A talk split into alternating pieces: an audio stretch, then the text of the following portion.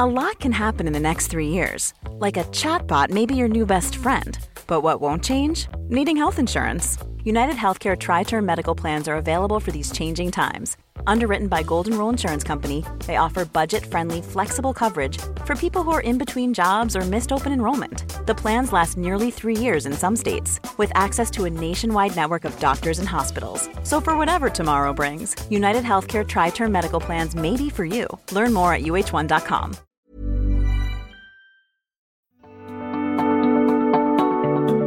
Technion Israel Institute of Technology is where some of Israel's brightest minds ask the biggest question of all What if? What if they could take on the world's biggest challenges? What if they could develop life changing environmental, scientific, health, medical, and technological discoveries that will make a huge impact on Israel and the planet? But they don't just ask the question, they answer it too. They turn those ideas into reality they make them happen. To see just some of the incredible things they've achieved, get the Technion Booklet of Wonders at ats.org slash wonders. We hope it inspires you to give them your support so they can keep doing what they do best. The American Technion Society. World-changing discoveries by Israel's brightest minds made possible by you.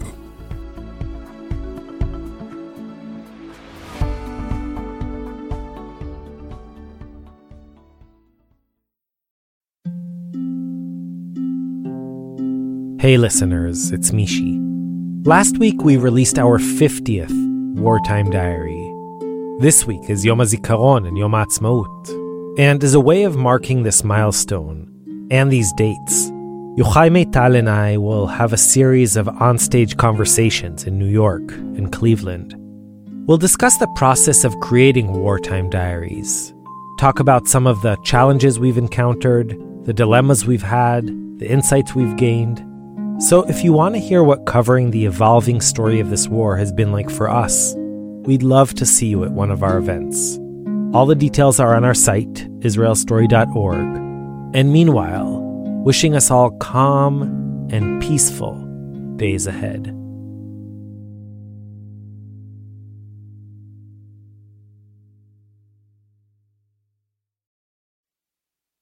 Setting up an interview with Dvora Sasson, that's not actually her real name, reminded me of planning a covert military operation. There was a very specific window of opportunity. There were places we had to cautiously avoid, and there was, of course, a plausible cover story. We're not using your name here and we're avoiding all kinds of identifying details and even changing your voice. Why are we doing all of this? Um, I need to protect myself and my family. I feel uncomfortable if people would know would know the truth, if people would know who I am. I asked her what would be so terrible about that. People might look at me differently, um, might uh, I don't know, perhaps be disappointed, feel the need to maybe try to change or fix me. Very few people know Dvora's secret, the one she's so afraid to tell.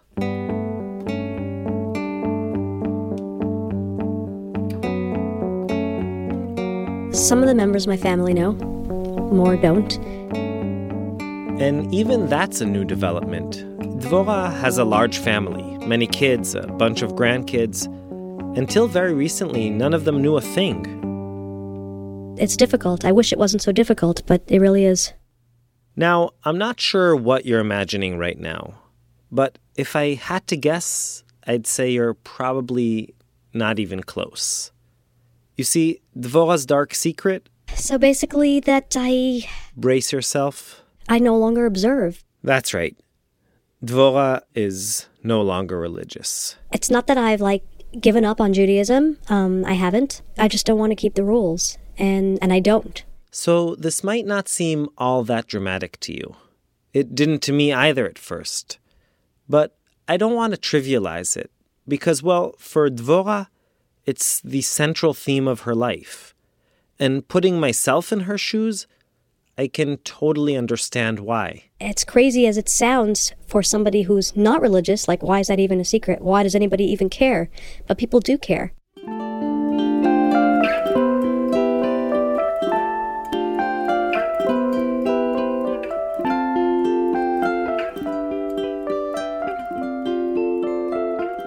Hey, I'm Mishy Harman, and this is Israel Story. Israel Story is brought to you by PRX and is produced together with Tablet Magazine. So, most of you probably remember, or at least have heard, REM's 1991 hit, Losing My Religion. It reached number four on the US Billboard and became one of the group's most famous tracks. And in that song, Michael Stipe, REM's frontman, has some lines that I'm pretty sure would resonate with Dvorah. That's me in the corner, he sings. That's me in the spotlight, losing my religion, trying to keep up with you. And I don't know if I can do it. Oh no, I've I've said too much. I haven't said enough. In our episode today, Losing My Religion, we're going to meet two Israeli couples who come from completely different backgrounds and circumstances, but ended up facing similar challenges. Challenges which, you'll see, they approached and solved in very different manners. Back to Dvorah. Act 1 Get off this ride. When you think of your story, where does it begin? I would say it begins when I was a child. I think that um, the way I grew up, the way I was educated, everything brought me to this place. Dvorah was born into a religious community outside of New York City. Her family was somewhere between modern Orthodox and yeshivish. I wouldn't say it was super strict, as super strict religious families go, but strict enough for me. We had restrictions on what we could wear and who we could talk to. She was sent, of course, to a religious school for girls. It was a don't ask questions kind of a school. But from a very young age, Dvorah was full of doubts. I had questions. I wanted to know, well, why? Why are we doing this? Even though her parents were relatively open minded, she didn't feel she could share her existential thoughts with them. I don't know. I felt like they just would not understand. I don't know why I felt that. And it wasn't that she didn't try. I do remember one time bringing up the, the God question to my parents, and it just didn't go well. They didn't know what to do with it, didn't really have the tools to give me the right answers or to give me answers. So eventually I ended up with no answers. The lack of any guidance, of any outlet to explore her questions, led Dvorah to a real crisis. I lost my faith, and I was quite young. I mean, I was still in grade school. It was a very lonely and difficult uh, time for me. But since she wasn't much of a troublemaker and didn't want to rock the boat, she just remained silent. I always thought I was going to get in trouble. I always expected to get in trouble, and I had this very strong self preservation thing that kicked in, and um, I protected myself probably much too carefully. So, with all that, you might expect to hear that just as soon as she left her parents' house, Dvorah also left the religious world. But, well, not quite. Instead, she started living a double life outwardly Orthodox and inwardly anything but. And I made myself comfortable with that by saying, um, protecting them. Them being her parents in this case, but really, more generally, the world in which she had grown up. Everyone seemingly just preferred not to know. I mean, that's true. But at the same time, I do think it is somewhat of a cowardly way to be that I, you know, had to do things always secretly. When she was 18, Dvorah went off to college and started dating. Religious, not religious. It wasn't important to me. It was just oh, is he cute and do I like him? You know, and that was really the defining factor for me. But it was important that they be Jewish? I thought about it at one point. I thought to myself, what if would I go out with a guy who wasn't Jewish? I probably would have. I probably did. But true to herself and to her fear of disappointing her parents or causing a major stir in the community, Dvora ended up with Mr. Right. I married the kind of person that I was expected to marry. So, religious and um, what my parents wanted, they were thrilled. She was 19. We got married pretty quickly um, in a very orthodox, religious, kind of yeshivish sort of way. And, you know, we were going to be this nice religious couple, having nice religious kids in a nice religious community. I asked her what she was thinking standing underneath the chuppah. I mean, she already knew that this wasn't her, that this wasn't the life she wanted. I kind of got swept into the whole dating and we're getting married and it's just happening so fast that I don't have time to breathe. And there were those thoughts of, what the hell am I doing? And there was a part of me that was saying, get off this ride now. But I didn't know how. It, it was like being caught in a tide. You're just in it and you just keep swimming because that's the only alternative, and that's the only alternative I felt at the time. Dvora told me it all just happened too quickly, and she felt stuck. But it was also a fun stuck because it was, you know, a wedding and it's exciting and it's fun and it's starting a new life and I'm going to get to wear all these cool wigs and how fun is that? Not fun, but it looked fun before I started wearing them. Um, so I got caught into it. All my friends were in the same boat, so and everyone was happy about being in that boat, so I could be happy too. And that was what we were for um, a number of years. Dvora and her husband started having kids, seven of them actually. And things were relatively simple. After all, the terms of their marriage and the commitment they had made to each other were very clear.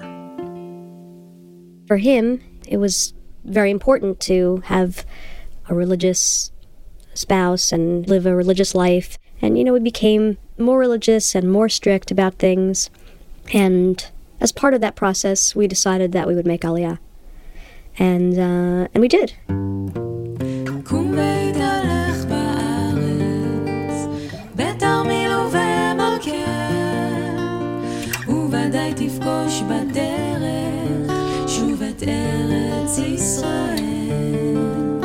In the early 2000s, Dvora and her family packed up and left New York. We were coming on Aliyah because we were religious, because it was something that we believed in as a mitzvah, something that, you know, as a Jew we're supposed to do. We're supposed to live in Israel, and therefore we are. They moved into a small West Bank settlement in the Judean hills, just south of Jerusalem and Bethlehem. We didn't really um, understand Zionism. I couldn't have even like defined it for you at the time, and we didn't really have any any understanding at all about um, the West Bank, Green Line, Eretz Israel, it's Israel. You know, we're going to move to a place that we like.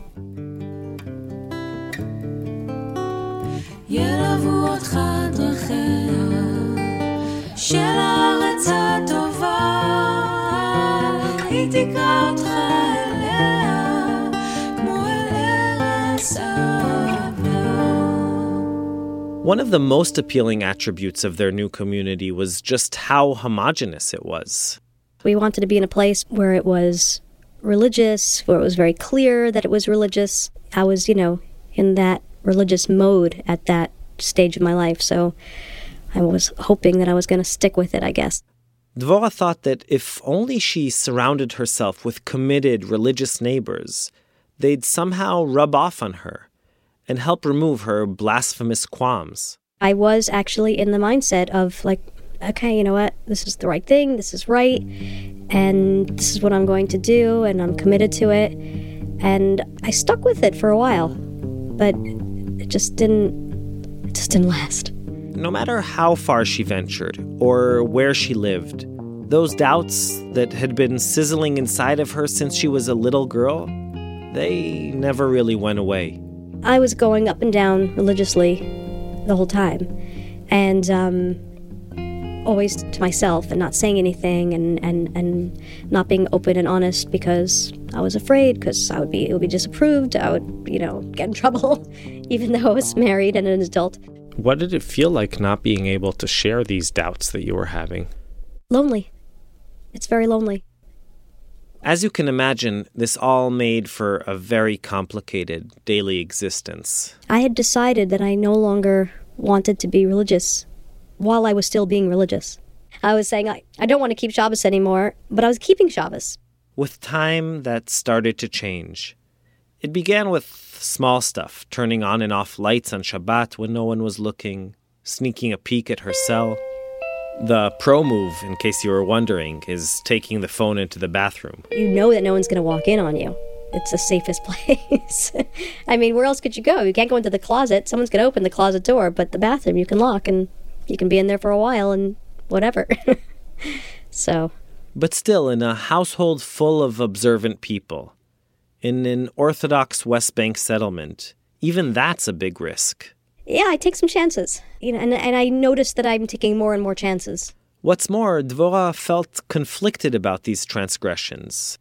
After all, she loves Shabbat. I want Shabbat in my house. I think that it's wonderful. I think it's great for family. And I would never want to lose that. So, the end result of all this was a growing feeling of guilt and anxiety. Dvora's lies were occupying more and more of her mental energy.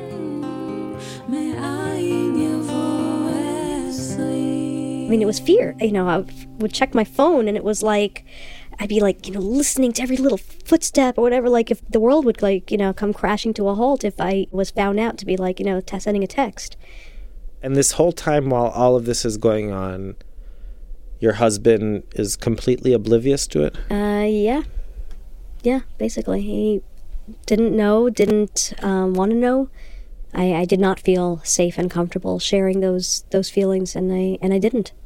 I knew he'd be upset, and I knew he'd be angry, and that he wouldn't take it well. But you know, so what? I could have like manned up about it and, and just been honest. Um, and I I just kept it all to myself. For years. Years, many years. It wasn't just her husband and her kids that Dvora was deceiving slash hiding from. It was everyone, literally everyone she knew. Yeah, I would definitely think that anybody looking at us from the outside would see just a nice, happy religious family and would be really pretty surprised to find out what the reality is. Dvora realized that this couldn't go on much longer, that she couldn't go on like this much longer. There was no external event that broke her, no dramatic moment or argument that pushed her over the top.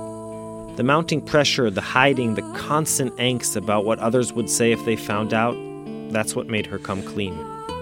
After so many lonely years, she couldn't contain it anymore. And a couple of months ago, she finally told her husband. I'd had it with um, feeling nervous, like I, I was going to get caught, you know? I just wanted to not have that stress and that tension. That conversation, the one she'd been dreading for decades, didn't go well. It was like that, you know, he was finding out that that I was sleeping with someone it was that severe. He was angry, um, blamed me, thought that it was my fault, that I should have done something about it, tried finding a way to prevent this from happening. And yeah, and I don't know if he's going to get over it. Dvora told me that since the talk, she and her husband barely communicate. They're more like roommates, she said, who live in the same house and have to discuss logistics. It's all still unfolding, and that's the reason she's so careful about not revealing herself. Where do things stand now? Um. So I'm not sure how much I should say right now, because he doesn't even know where they stand. Uh, it doesn't stand in a very good place right now. I I, I don't um. I don't know that we'll be able to get over it honestly. And how does that make you feel? Um, just is. This story came with a lot of trust and a lot of responsibility. After years of silence, Devora decided to share her innermost thoughts with us, total strangers, before she did so with her own partner, with her own children. I've often wondered whether this was an act of liberation, of defiance against her husband, her marriage, her community, or really against herself. At some point, when it all comes out and people are aware of my reality, because I'm sure that's going to happen, um, what do I want to be? Where do I want to be? Like, who do I want to be? Um, and that's a process too, and something that I'm still thinking about. So, where do you hope to see yourself, say, in a year from now or five years from now? Being um, honest with myself and the world around me. I don't know if I will be. I'd like to hope that I'll be able to find the courage to to be to be who I am inside, even if that means that I'm changing all the time, because I'm okay with that.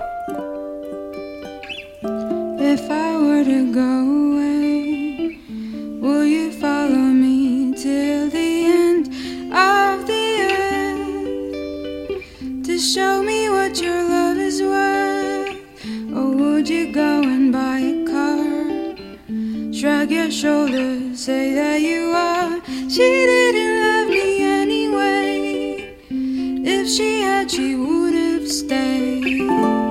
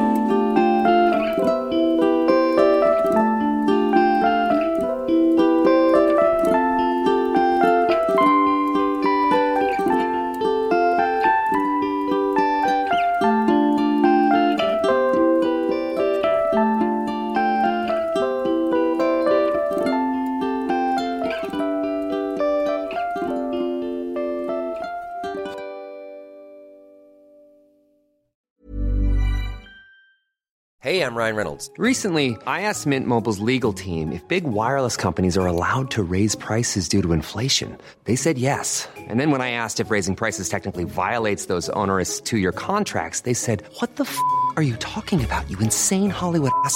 So to recap, we're cutting the price of Mint Unlimited from $30 a month to just $15 a month. Give it a try at mintmobile.com slash switch. $45 upfront for three months plus taxes and fees. Promo for new customers for limited time. Unlimited more than 40 gigabytes per month. Slows. Full terms at mintmobile.com.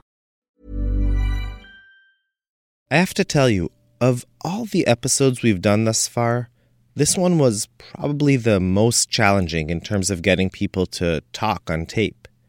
It turns out that losing your faith while being part of a religious family is one of the most intimate topics we've dealt with. We posted all over, sent out messages, asked everyone we knew. But many of the most promising leads we got came in hushed voices. Yeah, people would tell us. I know a guy who has a cousin who's married to a woman who suddenly became secular. It was as if we were infiltrating an underground network. And actually, we discovered that that isn't that far from the truth. We found a whole bunch of secret Facebook groups devoted to couples in which one person had left the fold. These groups sort of serve as safe spaces where people can discuss the trials of their daily lives. We found the heroes of our next story, whose names we also changed, through one of those online forums. Like many other couples, they too hesitated to talk to us. But with my dogged persistence and Maya Kosovel's never failing charm, they were somehow convinced. Act 2 Fifty Shades of Black. This story begins like any other ultra Orthodox date. It's a Friday morning, and we're in the bustling lobby of a Jerusalem hotel. A 21 year old baby faced yeshiva boy in a dapper black suit is awkwardly waiting around. This is about to be his first date with a girl. A few streets away, an elegant young woman is casually walking towards the hotel. She's in no rush. She knows it's always a good idea to make the guy wait. He wasn't my first boy. I went out with a lot of boys before. A lot? 18. Our guy, number 19, is called Yaakov. Her name is Batya. Yaakov had just begun to hear shidduchim, to be set up on blind dates by a matchmaker, and the head of his yeshiva made sure he knew how to behave. My Rosh Yeshiva said, You talk in these meetings only about your family, her family, and the goals of life. That's all. Not uh, talk about your private things on your thought. So he was waiting. I walked in. He said, Hi, are you Batya? I said, Yes. He said, How are you? And I said, Fine. And then we sat down, and we talked. His family, my family, and I said, Wow, this is boring. I don't think he's for me. He looks like a little boy and he is younger than me. I don't think he's for me. But still, there was something about Yaakov that persuaded Batya not to call it quits just yet, and instead, she notified the matchmaker that she agreed to go on a second date. I thought it might have been his kind eyes or some feeling of spiritual connection, but Batya quickly corrected me. It's based mostly on logic. And you're logically trying to see if this person is going to be the one that you can build a house with, a family. We are not looking for real attraction, but we're looking for something there. Yaakov was somewhat less calculated about it all. I thought she's a nice uh, and pretty lady. My Rosh Yeshiva said, "Uh, You can marry her. Yeah, no problem.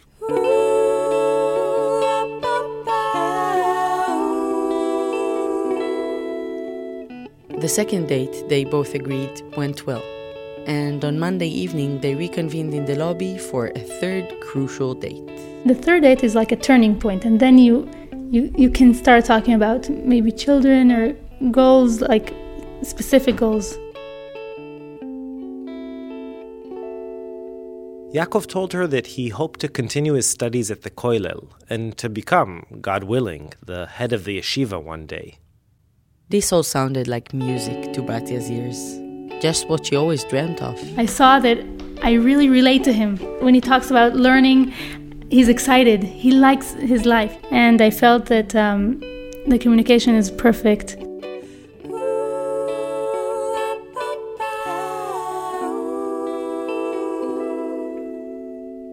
Date number four, you'll notice a pattern, took place the very next day. They were already becoming regulars in the hotel lobby. Throughout the date, Yaakov was clearly nervous. Finally, he mustered up enough courage, looked Batya straight in the eye, and asked, What do you think about our future? This was, in essence, his way of popping the question. But I felt, one minute, isn't this too fast? And I said, I don't know. I'm not sure. Batya got cold feet. She realized that they didn't really know each other and that these dates could not go on forever. She tossed and turned all night, trying to imagine what life would look like with him or without him. Come morning, she called the matchmaker and delivered the verdict. Yes, she was up for a fifth date.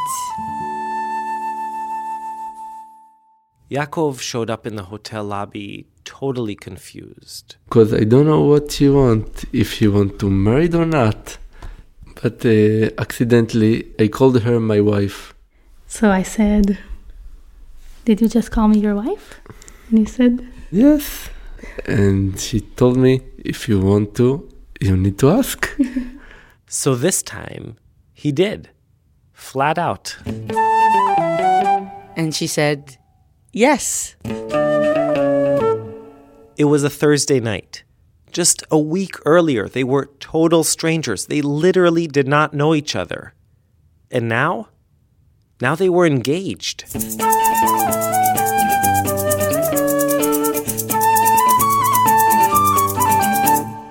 After we engaged, I started to feel very strong emotions to Batya. They told their families the good news, The fathers discussed the tnoim, the terms. And finally everyone raised a joyous lechaim. In this time, it's a time where you're not married, but you're trying to build a relationship.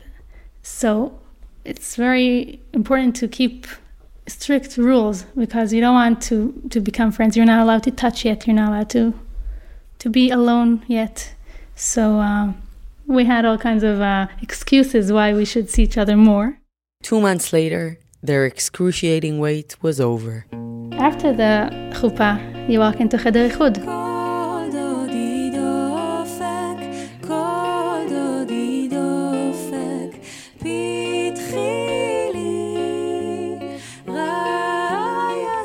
and that's a time where you're there together alone and you're allowed to touch each other. That's the first time you touch each other.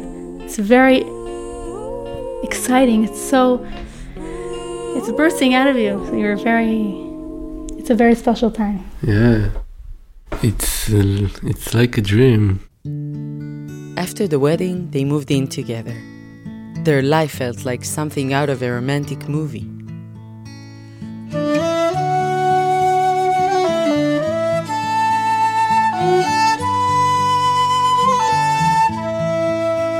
I thought I'm gonna have the most perfect life. Uh, This is what I was dreaming about. We were very much in love. They lived in a small, sheltered community outside of Jerusalem. It's very religious, everybody's quite the same, but I always felt special. I have something that nobody has. My husband is something special. He learns, he loves it. Yaakov spent his days at the Koilel, debating the finer points of old Talmudic texts. Meanwhile, Batya, the household sole provider, would go to work. And at night, when they both got home from their respective occupations, they'd sit down and talk about the future. He said, I want 12 children and I want to have a baby as soon as possible. And I said, let's wait. But I didn't do anything to wait because there was no reason to wait. I'm married. There's a mitzvah to have children, at least two, a boy, a girl. A month later, I was pregnant. And uh, 10 months later, we had a baby, boy. And then a year and a half later, another girl. Two years later, another girl.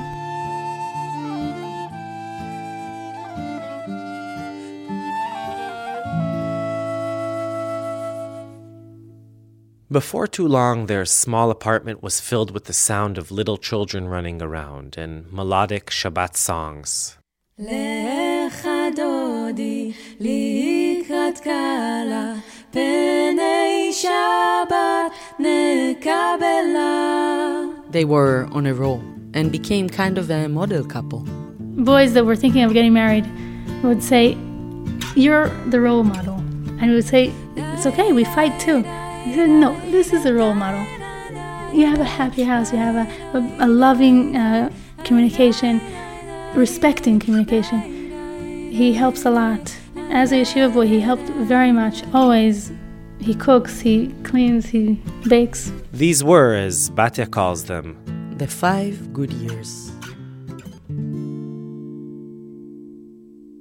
And that's uh, where where the story turns. Gradually, new thoughts popped into Yaakov's mind. He felt that the koilel was no longer as stimulating as it had once been, that he wasn't advancing, that he was bored. So he did something pretty unusual for a yeshiva bucher. I started to learn in uh, Open University. I always want to be doctor. He purchased some biology books and would stay up late at night studying. I still learn in Koilel, but I took uh, one course in semester. Batya didn't really object. Whatever is good for him is good for me. This is what he likes. I'm fine with everything he does. Everything he does, that is, as long as the basic framework stayed the same. But that's not what happened. Yaakov spent more and more of his time poring over his textbooks, and his nightly sessions started spilling into the day. Before long, he stopped attending the koilel altogether. Batya wasn't pleased. We missed something here. He was so uh, special the way he learned. I felt a tinge of disappointment at that point. It wasn't what I dreamt about, but still, it was okay. I didn't nudge him. Yaakov began to withdraw and reevaluate his core beliefs. I slowly thought again about the exist of God, the truth of uh, Bible, and, and all of this. Slowly, I felt not connected. I felt not belongs to this world, to Haredi world. After half a year, I stopped to believe. I think that is all uh, all fiction. בראשית ברא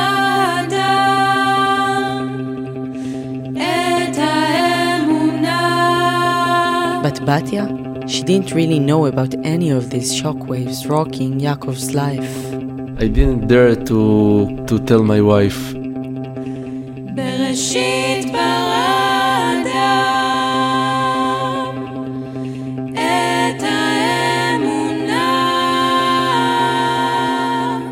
it has big impact on our life it's changing all the ideas all the way we live and especially we live in a close community of Haredim. You can't decide one day I'm not religious. It's not like this. And I was very afraid how how she get it, how she will react. His silence didn't fool her. I felt that he wasn't sharing his life with me. I, of course, I felt it. After a very good communication, a very good marriage, you feel when a person doesn't want to share. He comes home, he turns on the computer, let's watch a movie, which means let's not talk. So I keep asking him, what's happening? So he says, no, nothing's happening. In the rare instances in which Yaakov did try to broach the topic, he never said anything concrete. It was more like he was testing the waters with all kinds of imaginative hypotheticals. I didn't, I didn't understand he's trying to tell me something, so I would think it was just a conversation. What do you think about non-religious people? What do you th-? and I don't like it. She don't like the secular people, the way they live. So I'm more afraid to tell her that I'm like this.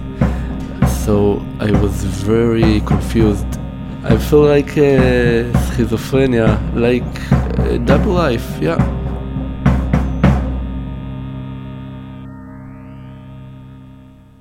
At home, under Batya's watchful gaze, Yaakov was still totally religious, adorning the ultra Orthodox uniform, praying, the whole deal. But just as soon as he left their town, I act like a secular man. It's very hard. It's hard to live that that way. Uh, It wasn't easy for Batya either. The rift between them grew and grew, and even if she didn't fully grasp the extent of it, she could sense that they were surrounded by secrets, lies, and charades. I've got something very naive about myself saying, until someone doesn't tell me something, it's not there. They tried to cling onto their daily routine, to focus on the kids. By now they had five, but Batya felt that Yaakov was slipping away. I was really angry at him. I felt betrayed. What's happening? I don't know who he is. So at that point, I said, okay, we're going downhill as a couple. Let's go to marriage counseling. Yaakov reluctantly agreed. And Batya found a woman who worked in their community. She put a mirror to my face and said, You know what's happening. This is the truth. He's not religious at all. Now that it was said out loud, Batya could no longer ignore the truth. For me, it was very clear that if he is non religious, I can't live with him. It's not possible. So I remember crying and talking to him and saying, So what are we going to do together and how how can we lead a life like this? What connects us? What brings us together? I really didn't know what what we have that's more than religion. Yaakov shared her concerns. He didn't feel any connection to Judaism. And he knew what that meant. It can destroy our marriage. It was as if they were standing on opposite sides of a precipice. I said, Oh no. That's the end, right? What are we going to do? So I said, Okay, listen, I'm not going to decide anything. I'll go ask a rabbi. I'll see. Maybe I don't know the truth. Maybe religion doesn't see a problem with a couple like this. So Batya started calling on rabbis and rebbitzins. They all seemed horrified by the situation, but refused to give her clear answers. Instead, they just mumbled something like, Oh no, this is terrible. What are you going to do together? What is he going to teach your children? How are you going to bring up children with him? It's a terrible example. There's no way you could do this, but, but I don't want to tell you what to do. So don't ask me. So that's where I was. I was stuck. As a last resort, she approached a slightly more progressive rabbi. He's not black and white. He understands gray too. I felt that I can relate to his to the way of his thinking. She showed up in his office and said, Hello, I am Batya. My husband is not religious, doesn't on tefillin, doesn't daven, doesn't keep Shabbos. I wanted to know if there's a problem to stay married. And he said, So how many children do you have? And I said, Five. And he said, Wow, why are you telling me only the bad things? Tell me the happy things too. So Batya told him all about Yaakov. She mentioned what a devoted father he is, how he helps around the house, how he cooks and cleans. She talked about the beautiful friendship they once shared. The rabbi listened carefully and then asked, Does he expect you to do forbidden things that are not allowed halachically from the Torah? And I said, No, he respects the way I am. Does he want the kids to do things like that? I said, No. So he said, So it's okay. And that's where I started crying. I was so relieved. That's where I felt, wow, I want this I want this relationship to go on. I want it to be as strong as it was. I was crying. I was crying. I was walking. I didn't know what to do with myself. I was relieved.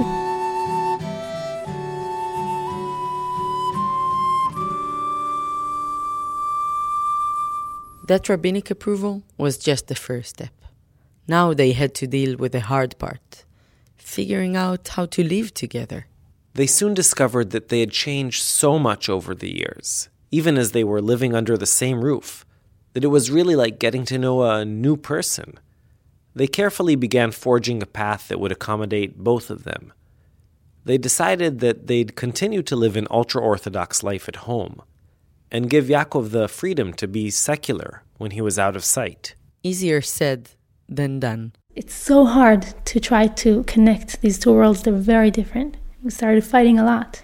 He would go out with friends for a long time and come back very late. One day I, co- I come into the room on Shabbat and he's playing with his phone. And at that point, I said, Okay, you're not telling me everything and we can't build anything together. Let's break it here. Yaakov understood that Batya was serious, that she had made up her mind. He wrote her a long letter in which he told her how sorry he was that he had let her down and strayed from the path.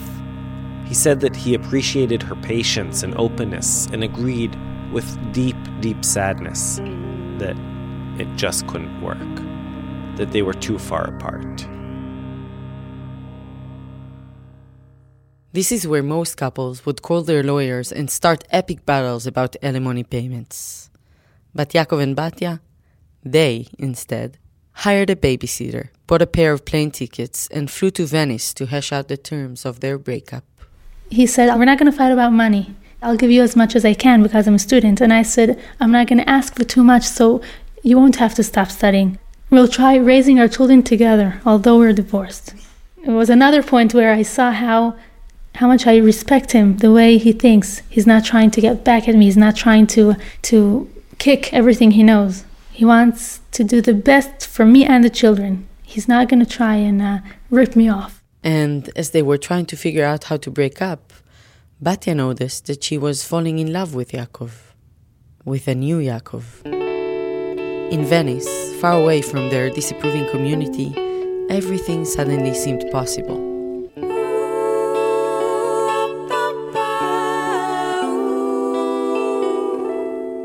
So instead of finalizing the terms of their divorce, they decided to go back home to Israel and give it a go. This time for real. They're still figuring out the details of this complicated relationship. The kids, naturally, have many questions. They ask me why I'm not wearing tzitzit, Why doesn't Abba daven? why I'm not washing my hands. Why doesn't Abba learn Torah? For the time being, they just brush them off. I, I do tell them a lot of time our Abba is different than all the other Abbas. He's a little bit different. He learns in university. He's, he's different. They've left their ultra Orthodox community and moved to the big city. to Jerusalem. There, at least this is how they feel, there are many ways of being religious. There are Fifty Shades of Black. Our story ends in Jerusalem, not far from the hotel lobby where it all began. It's late at night, we're in the living room of a small apartment. Five little kids are fast asleep down the hall. A secular man is sitting next to a table. He's wearing worn out jeans and a blue t shirt. His baby face is unshaven. And right next to him is an ultra Orthodox woman in a long, modest dress. Her head is covered with a tichel, and she's smiling. His name is Yaakov. Hers is Batya. Throughout the interview, she helps him out with his broken English. And they hold hands, caressing each other as if they had just entered the Cheder Ichud on their wedding night.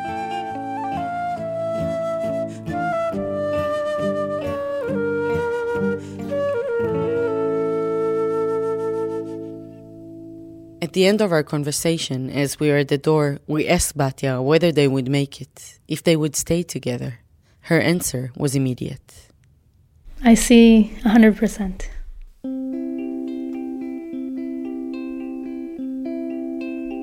And that's our show. You can hear all our previous episodes on our site, israelstory.org, or by searching for Israel Story on iTunes and any of the other main podcast platforms.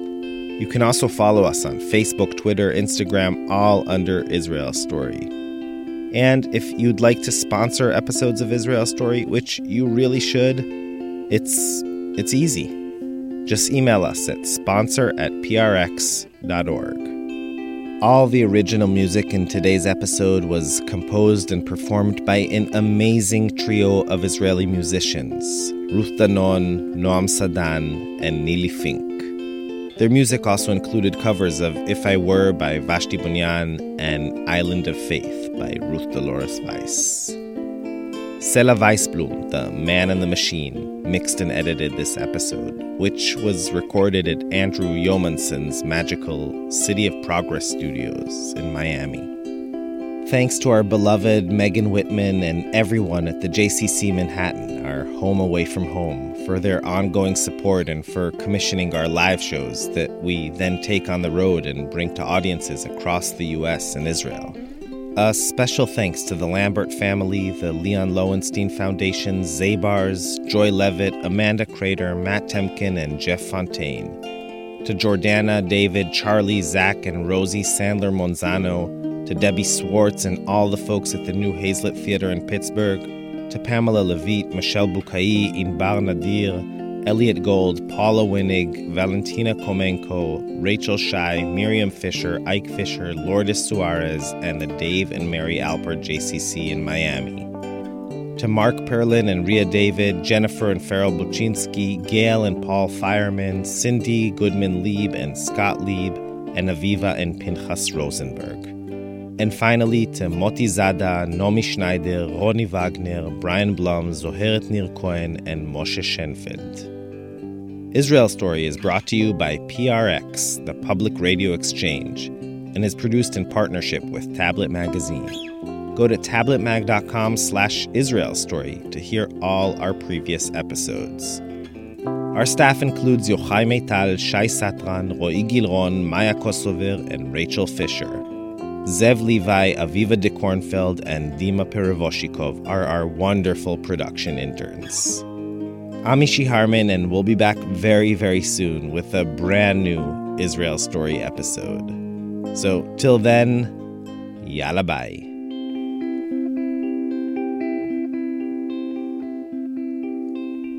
I wanna show